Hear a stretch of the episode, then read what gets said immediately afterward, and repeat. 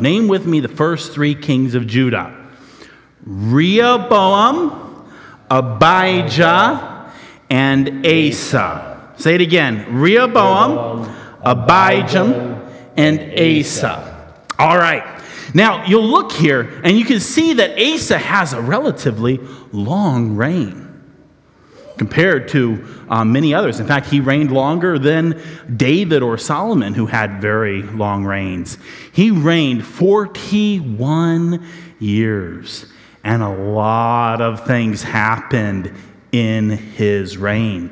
If you just look up higher on this timeline, you can see that a lot of things are happening. In 1 Kings, it tells us that it was in the 20th year of Jeroboam that Asa became king. So you see the yellow line there? Asa became king while Jeroboam, right here, Jeroboam, come on up here. Jeroboam was still king in Israel. So here we've got Jeroboam king of Israel. And now we have Asa coming to the throne in Judah in his 20th year. This guy reigns 41 years, a long time. Meanwhile, over here, Jeroboam, you can see he doesn't last long once this, this happens down in Judah. He, he only reigned, I, I believe it was um, um, 22 years um, up in the north. And he died. Sorry, you die. You're done. And his son became king. Charlie, you want to be his son? Charlie, come on up. here. You can be his son. No speaking parts. Come on, come on, come on, come on. Because guess what? All you're going to do is get to put on the royal garments and the crown. And I'm going to tell everybody here he is. Now, was he a good king or a bad king? Mm, I'll give you a little hint. Whenever I ask about a northern king, if he was a good king or a bad king, you can always know the answer. They were all bad. Sorry. Is that why you didn't want to play it?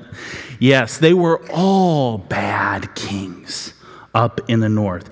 And Nadab didn't live very long until his general, Baasha, who wants to be, be Baasha?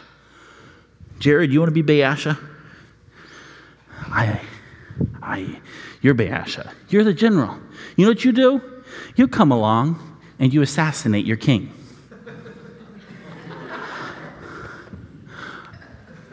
And now, guess who's king? I didn't tell you you were going to die, did I? Now we've got Baasha as king. Thank you.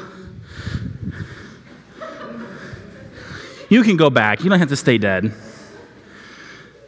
So now we've got Baasha as king, a new dynasty, a whole new dynasty. Jeroboam's dynasty was of the dynasty of, was of the family of Ephraim. This guy here is of the family of Issachar. So now we have a new king, Baasha. And that's where we're at here in this line. Now, we're not going to act all the others out, but Baasha lives actually a, a reasonable time. And then he dies, and his son becomes king. And if you're looking at the timeline, his son is just barely up there. His son didn't live very long until his general assassinated him. His name was Zimri. And Zimri had an incredibly long reign of seven days. A very long reign of seven days. And at the end of those seven days, he actually burned down the royal palace of Tirzah on top of himself. Because another guy named Tibni and Omri were fighting for the kingdom.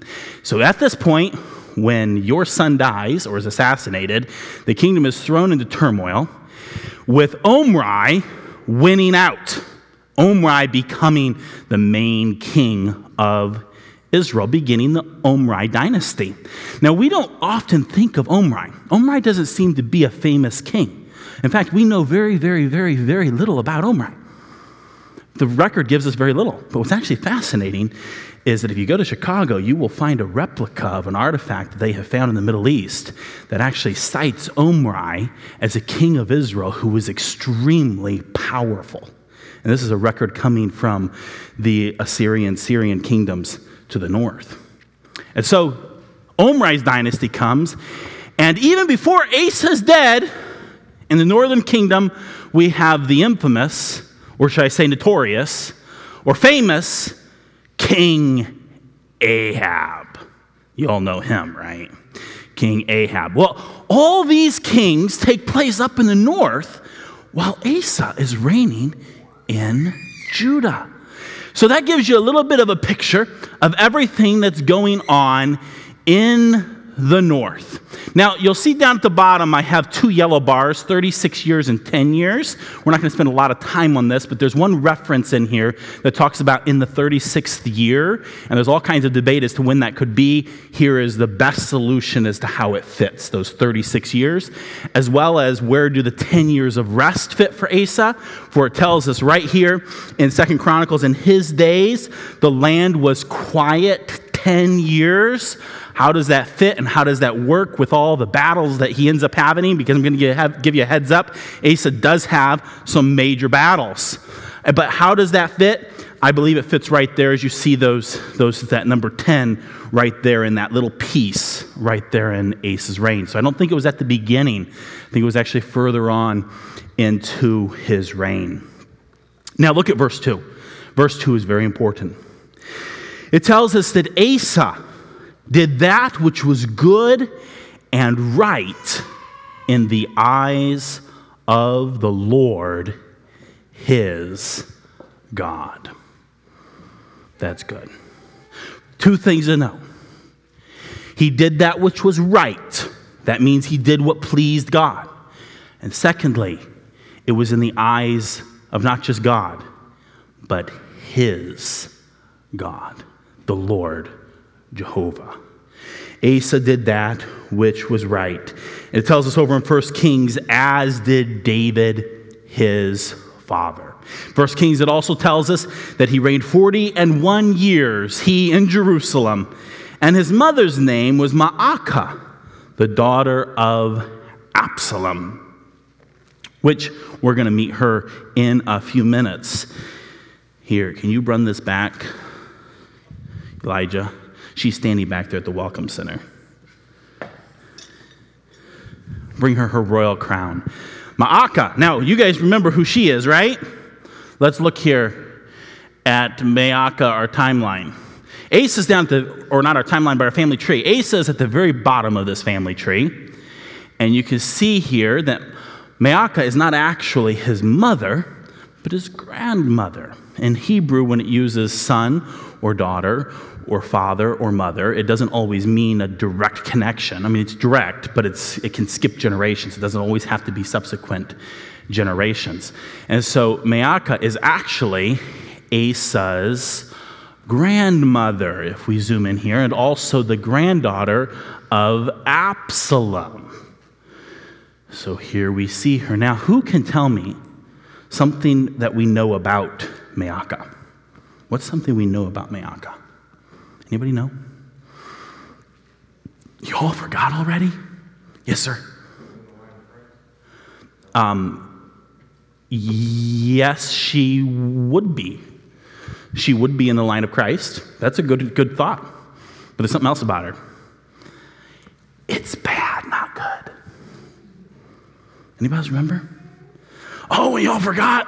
Well, let me tell you, everybody in the role here hasn't forgotten who she is, but I'll let you keep thinking about it to see if maybe you can think about who she was and what was wrong with her. Well, Asa becomes king in Israel, and it tells us in verse 3 that he took away the altars of the strange gods. You can just sit down.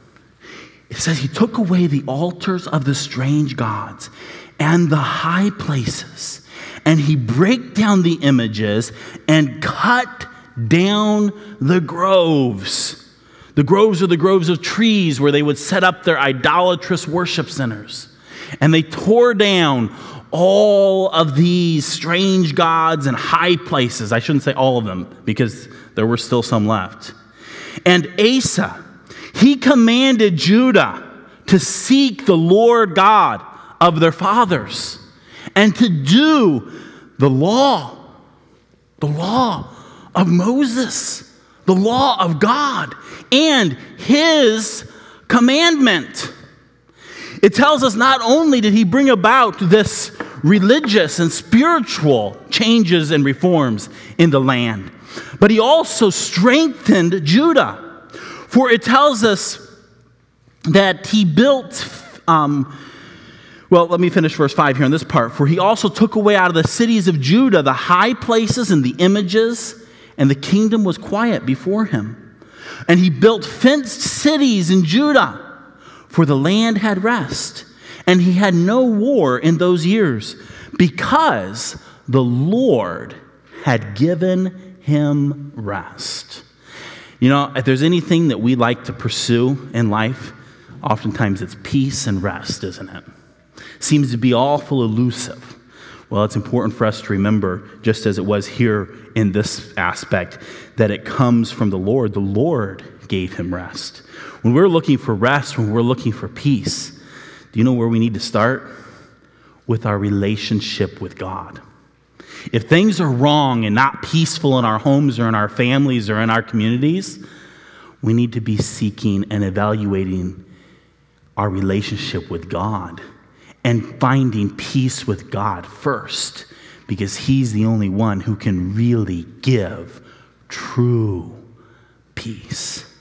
God's the one who gives true peace, the one who gives true rest. And so, this is the plan.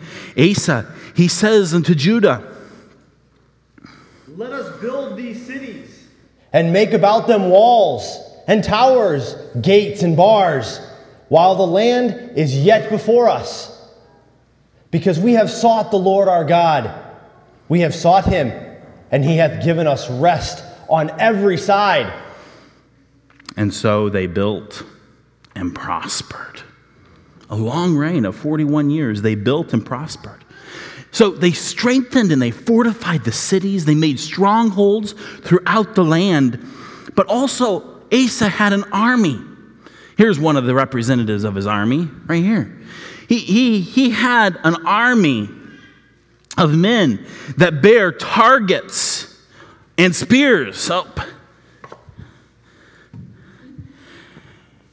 Out of Judah, the tribe of Judah, 300,000. But not just of Judah, also out of Benjamin that bear shields and drew bows, two hundred and fourscore thousand. These all were mighty men of valor. He has a vast army. So here he is at peace. He has fortified cities throughout the land. He has fortified an army throughout the land, even in the midst of peace. But you know what happens? an enemy comes north. Now it's interesting because if we were to look again at our timeline, we've had people come north from southern regions before. Remember back in the days of Solomon, we had the Queen of Sheba come north, admiring the wealth of the kingdom and the great wisdom of Solomon. Well, now we've got another guy coming north. He's an Ethiopian. And he is coming for war. For war. It tells us in verse 9 that there came out against them Zerah. Zerah the Ethiopian with an host of a thousand thousand. Now, we don't say numbers like that, do we? What is a thousand thousand? Do the math. Do you know? 10,000? No, that would be 10,000. What's a thousand thousand? See, we don't go up like that. We go to 100,000 or 900,000 or 999,000. But what's right after 999,000? No, no, no, 999,000. That would be a thousand thousand. Help them out. What is it? One million. One million. Now imagine that. You're being invaded by an army that is one million strong. Does that sound scary? It does to me. It does to me. And, and even though Judah has what? Um, 300,000 and Benjamin has 200, almost 300,000. So let's just round it up and say about 600,000. Let's round it up. Well, that's almost, not quite, but almost twice as many men. A million men versus Asa having only of his strongest 600,000. Well, what's going to happen? This battle plan. Zerah comes north, the Ethiopian, with a host of a thousand thousand. Now, we saw that Judah had the targets and the shields and the spears, and we'll imagine swords, and, and they also had bows. You know what this guy has? Chariots. Now, you tell me, who do you think is going to win? The footmen or the chariots? Micaiah, who do you think will win? Do you think the guys in the chariots will win or the guys that are just standing on their two feet? Yeah, the guys in the chariots. The guys in the chariots, and there are 300 of these chariots. They can do a lot of damage really fast. And it says that they came to Mareshah, and Asa went out against him, and they set the battle in array in the valley of Zephathah of Mareshah. And then look at verse 11, because here we find out where the real battle takes place. We've learned about the place in the valley, we've learned about the armies, but there's one person that we haven't talked about. And you know who that is? The Lord. Asa knows this. And King Asa, he cried unto the Lord his God and said, Lord, it is nothing with thee to help, whether with many or with them that have no power. Help us, O Lord our God, for we rest on thee, and in thy name we go against this multitude. O Lord, thou art our God. Let no man prevail against thee. Wow.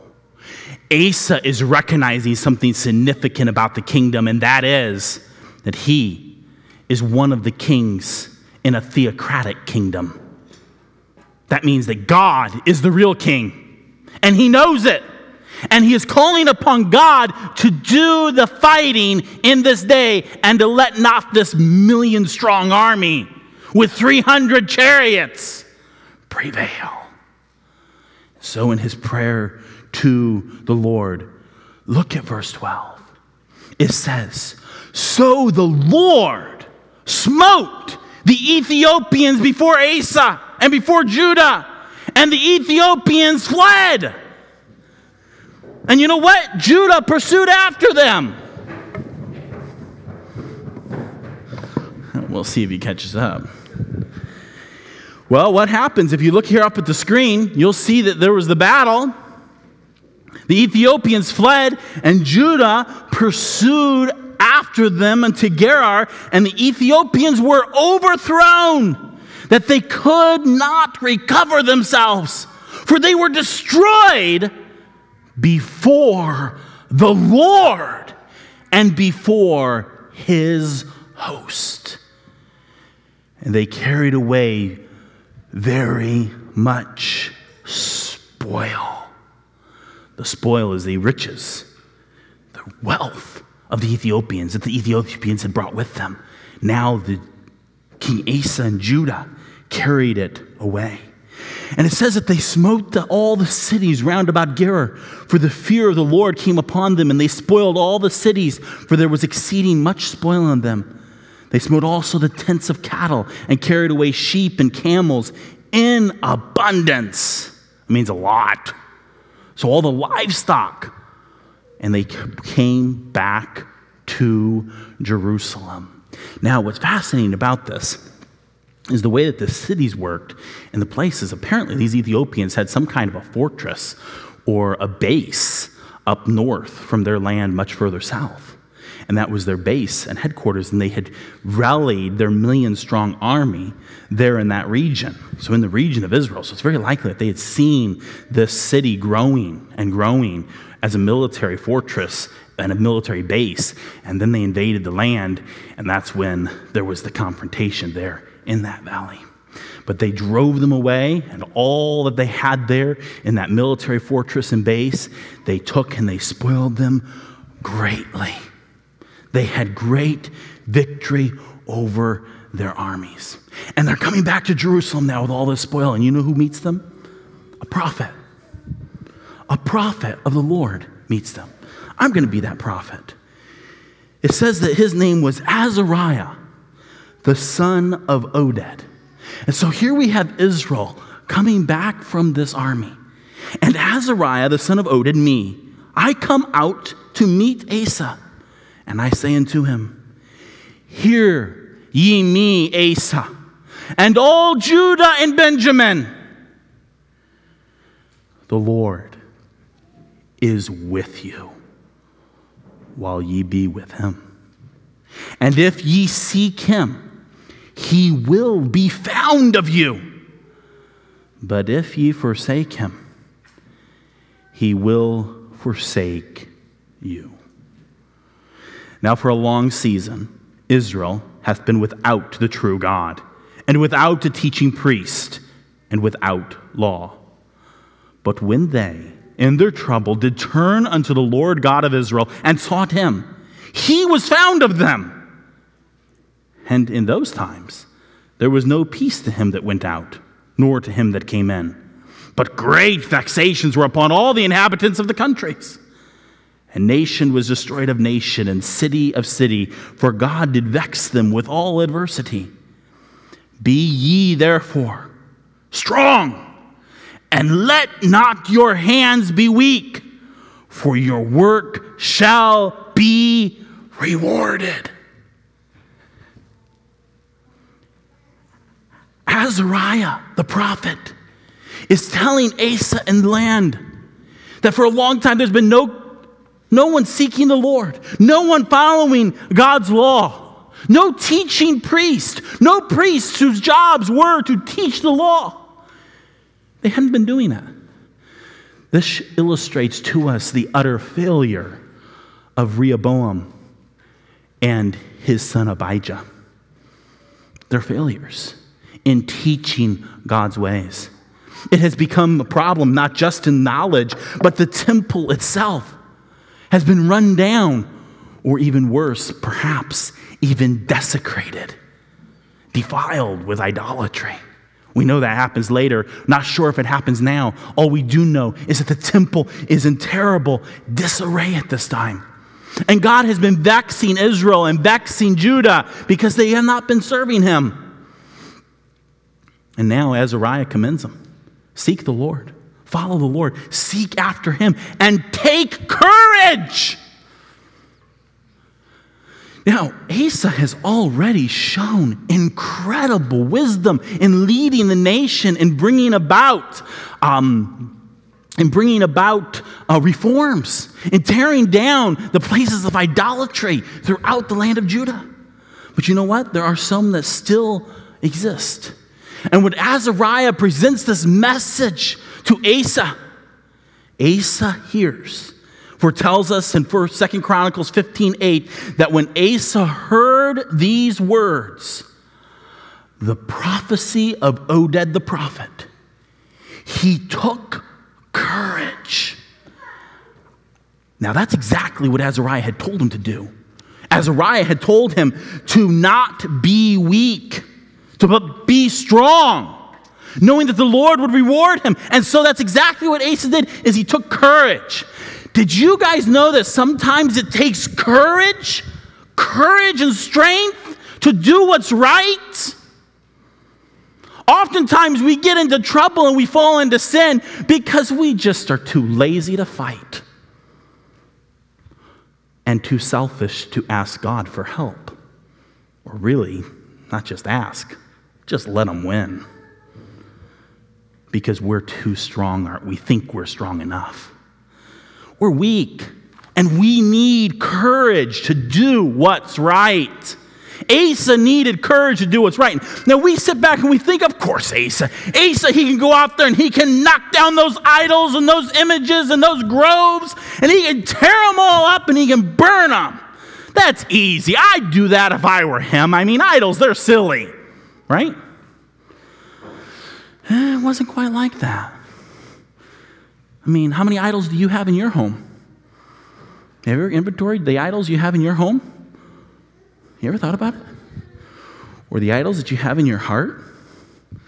Those things that you put before and ahead of God that are more important to you than your relationship with God? Think about it. There are all kinds of idols that we have in our hearts and actually in our homes. We actually still take things and make them idols. We take activities and make them idols perhaps one of the greatest idol of the modern era is the television. Enormous amounts of time are wasted on it. And in fact, even some of the customs and practices of ancient idolatry are played out before people on their television screens or computer screens or phone screens. I mean, let's put, lump it all in together. Is the phone, is the TV, is what? Are they, are they idols in your lives? Think about it as dads, moms, trying to control or to remove idols in your home. You know, it's not easy to just say, hey, we're cutting this off. We're done with this. This is in our home. This is in our practice. This is in our habits. We're done with this. We're turning this off. You know what kind of courage that takes?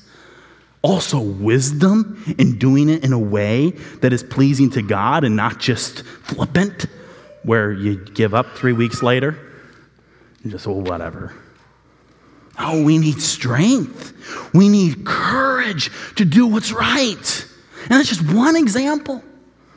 It's just one example. And, and really, I, I'm reluctant to give any more examples because you might say, well, that's not my problem. Maybe the TV and the phones and so forth isn't a problem in your home. Don't just say, oh, see, yeah, all those people that have those phone addictions, wow, they got idols. Well, what are your idols? What do you have in your heart? What is it? Is it an activity? Is it a thing? What is it that is before God that needs to be removed? Or you need to show leadership and helping in your family and your home to do it. Asa here is a king and he's doing it in a nation. A uniqueness because he is a king of a theocratic kingdom where God is king which is different, by the way, than the United States. What he's about to do in this courage, he does as a theocratic king. And there's a distinction there. He is a legitimate, regal, royal representative king in the land of Israel, appointed by God. And so the actions that he takes are unique to him. We, this is the biggest reason. Later on, Pastor Virgil is going to be teaching on dispensations. And a lot of us just flippantly take dispensations. And some of you have grown up and you've heard it, and you maybe are thinking, oh, here goes Pastor Virgil again on this. Here's a reason why it's so important is that there's a distinction between Israel and what's going on there and what's going on today. Do you know that pastors and presidents and rulers today aren't supposed to do what Asa is about to do? Now, we can bring certain kinds of leadership and spiritual leadership, but he brings with it execution. He makes a proclamation that all those who will not serve the Lord shall be put to death. Now, that's actually following a command that was in Israel's constitution, Israel's laws, the law of Moses. We today are not under that. that was for the theocracy of Israel and unique to that time period. This is why we have to understand how our Bible is and what dispensations or the stewardships, how God dealt with people in different times in history and is today. See, the church has no penal power. We don't walk around and take a sword and put it up to somebody and say, Now you be a Christian. You gonna be a Christian or not? No. And we don't do that with threatening words or any other kinds of way. Or if, or if somebody leaves, we don't just go kill them. No, that's not the way it works at all. That's something different. See, you might say, well, wait a minute. You mean in that kingdom you had to be a believer? No. You still had the choice in your heart as whether or not to be a believer. People in all history have only been saved by believing what God has revealed. It's the only way anybody has ever been saved in all of history and forever in history is by believing what God has revealed. That's the only way you're saved is by faith, by believing. But in the kingdom of Israel, you could believe, which would result in outward life of godliness and righteousness. But even if you didn't believe in your heart, you had better live a righteous life on the outside, at least in a certain part of his reign. Because if you didn't, you were in serious world of trouble. So I'm appealing to you to take courage to get rid of the idols. You know, you have control over yourself and in a limited degree in your homes, not with any power of execution at all. Not at all. There's some cultures and religions where that's the case, and that's not the case. That's not what I'm talking about. Do we show leadership beginning as dads and parents and individuals in our home, and then do we lead our family in it as well? King Asa, you know, he actually had a hard time in his home too. Well, let's keep reading here and just read the account of what took place here. For it tells us that he took courage and he put away the abominable idols out of the land of Judah and Benjamin and out of the cities which he had taken from Mount Ephraim and renewed the altar of the Lord that was before the porch of the Lord. And he gathered all Judah and Benjamin and the strangers with them out of Ephraim and Manasseh and out of Simeon, for they fell to him out of Israel in abundance when they saw that the Lord his God was with him. So they gathered themselves together at Jerusalem in the third month, in the 15th year of the reign of Asa. Here we see that right here. They gathered together in the third month in the 15th year. And they offered unto the Lord the same time of the spoil which they had brought 700 oxen, 7,000 sheep. And they entered into a covenant to seek the Lord God of their fathers with all their heart and with all their soul, that whosoever would not seek the Lord God of Israel should be put to death, whether small or great, whether man or women. Listen to the covenant that they entered into. We enter into a covenant to seek the Lord our God of our fathers with all of our hearts and with all of our soul. That whosoever will not seek the Lord God of Israel should be put to death, whether small or great, whether man or woman. And you know what? Israel agreed. For it tells us in verse 14 that they swear unto the Lord with a loud voice, and with shouting, and with trumpets, and with cornets. They began to agree. There was a shout of agreement with this covenant being made that day. And it tells us that all Judah rejoiced at the oath, for they had sworn with all their heart and sought him with their whole desire, and he was found of them. And the Lord gave them rest round about.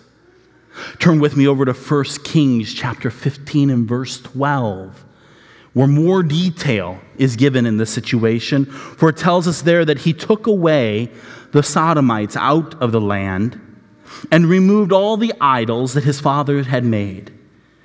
And there's somebody else that's a problem in this kingdom. Remember, we met her at the very beginning the queen mother. Asa's grandmother.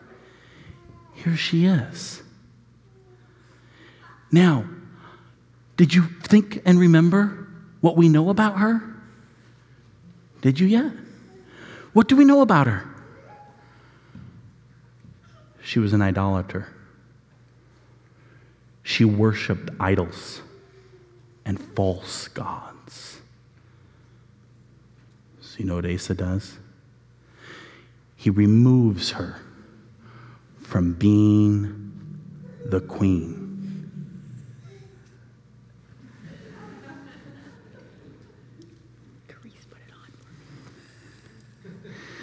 I don't know if he was so kind in taking it off.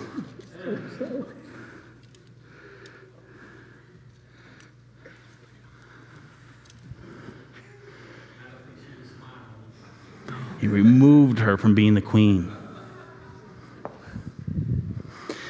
Now, I don't know what happened with her.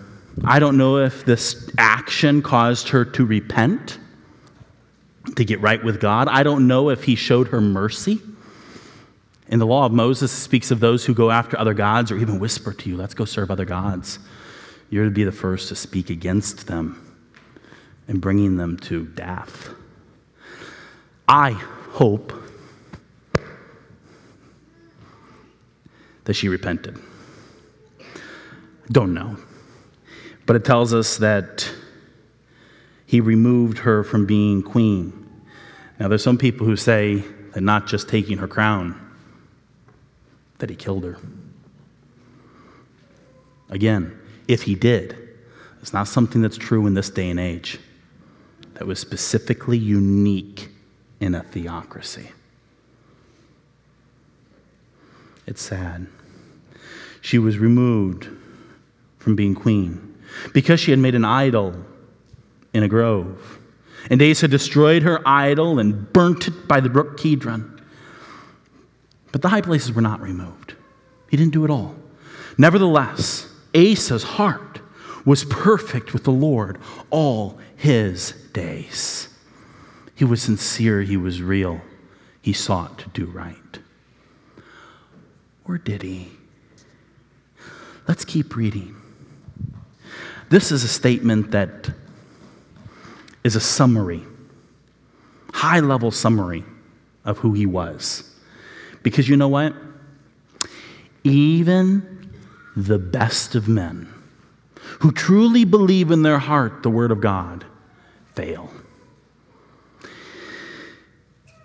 And so let's keep reading. For there was no more war until the five and thirtieth year of the reign of Asa. I believe this is the reign, meaning the dynasty or the kingdom of Israel. He has restored the altar of Jerusalem. He has torn down the grove and the high place of his grandmother. And now there's a problem. It comes from this guy over here. You ready? This guy here gets a brilliant idea. Remember there we read about people going down to Judah, going down to Judah, going down to Judah, going down to Judah? Because there they were seeking the Lord. There there was peace. You don't like that. So you come up with a brilliant idea. Oh, he thinks it's brilliant. You know what he's going to do? He's going to build the Great Wall of China. Now, not the real Wall of China, but he's going to build something like it. He's going to fortify Ramah. And he's going to keep people from going down into Judah by stopping them by force, like building a city, building a fortress, building an army and a wall. He's going to build a Berlin Wall, keep everybody in, let nobody escape down over there. Now, it's not the Berlin Wall, but the philosophy and the idea is the same as what was going on with the Berlin Wall. That's what he was going to do. How many of you, by the way, know what the Berlin Wall is? Okay, very good. We need to keep teaching our children what the Berlin Wall is because that's a very important piece of history. Um, and so here he is going to keep people from going down to Judah. So he builds and fortifies this city. Well, Asa gets worried. Asa gets scared. Asa's terrified of all of this For tells us that he went up against Judah and he built Ramah. And there's war between these guys all the time. It tells us that later on. And it is that he might not suffer any to go out or to come in to Asa, king of Judah. And so you know what Asa does now? Remember, he just now had this huge battle with the Ethiopian, and, and he prayed a prayer and won the battle. He went to God and he won the battle. So now what does he do? Well, hey, Nathan, you want to be king? You become king. You're another king. We're going to meet another guy. We've got King Ben Hadad. Yes, King Ben Hadad. You're the king of Syria. So you're up north. And you know what? You have a league right now with Baasha. So that means that you're on his side, this guy's side. You're on his side. All right? They're friends Ben Hadad, king of Syria, and Baasha, king of Israel. Well, so now you've got a problem. He's building a Berlin Wall. He's building this problem, all right? He's stopping your people from moving. He's stopping movement, messing up everything. I don't know why you forgot about the Lord, but you come up with an idea. You know what his idea is? I'm going to take all the riches I've got, and I'm going to send a message over to Ben Hadad. So he sends messengers with riches, not just one little chest, up north, around Israel. Psst, Ben Hadad. Gives the treasure to Ben Hadad. And listen to what the message is. There is a league between me and thee, and between my father and thy father. Behold, I have sent unto thee a present of silver and gold. Come and break thy leave with Baasha, king of Israel, that he may depart from me. So he's saying, You're friends with me. You were friends with my father. You're also friends with him. I'm going to pay you to no longer be friends with him. I'm going to pay you to go attack his cities. That's exactly what happens. And so Israel's coming down, rebuilding Ramah, and now Ben Hadad, he comes and he hearkens, that means he hears and he does something about it, to King Asa, and he sent the captains of the hosts which he had in the cities of Israel, and he spoke Ijon and Dan and Abel Maacah.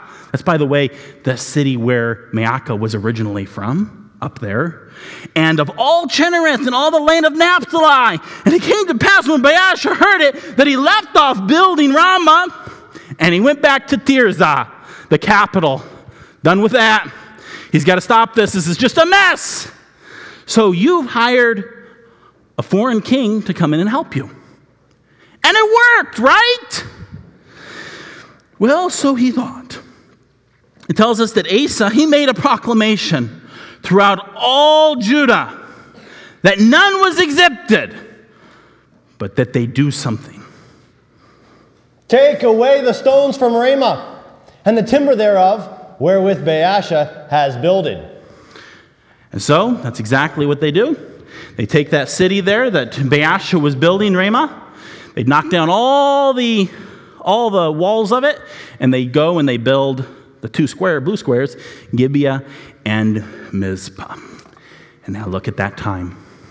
Someone comes with a message. Thank you, Ben Hadad.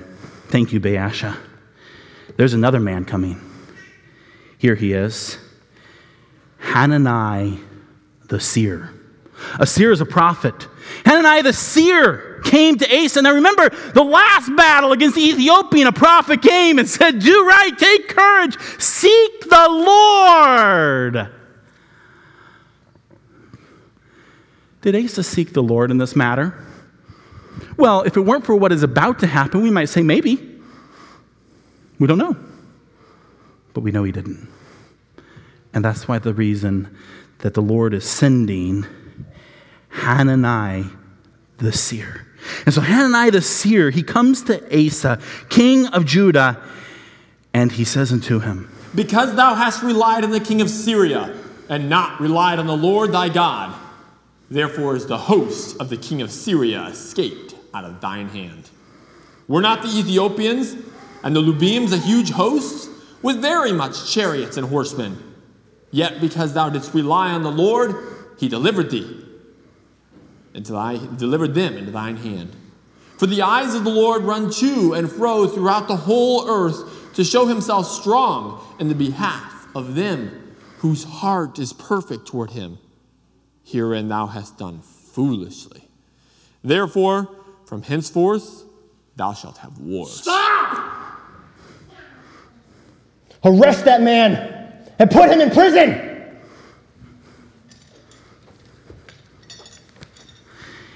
It tells us that King Asa was wroth with his prophet of the Lord who was telling him the truth. So they took him and they took him to prison.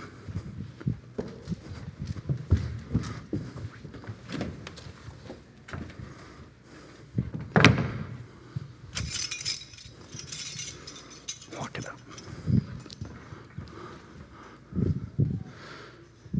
Tells us that he put him in the prison house for he was in a rage because of this thing. But you know what? He wasn't done with that. At that point, he began to oppress some of the people beyond that. We're out of time. We're beyond time.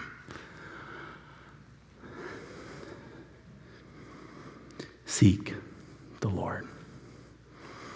And when the Lord convicts you or tells you something in His Word that you don't like, seek the Lord. Seek Him no matter. Father, thank you for your word. Thank you for this account of Asa's life. Help us to learn from it. And may we seek you with all of our hearts and take courage and be strong in you. In Christ's name, amen.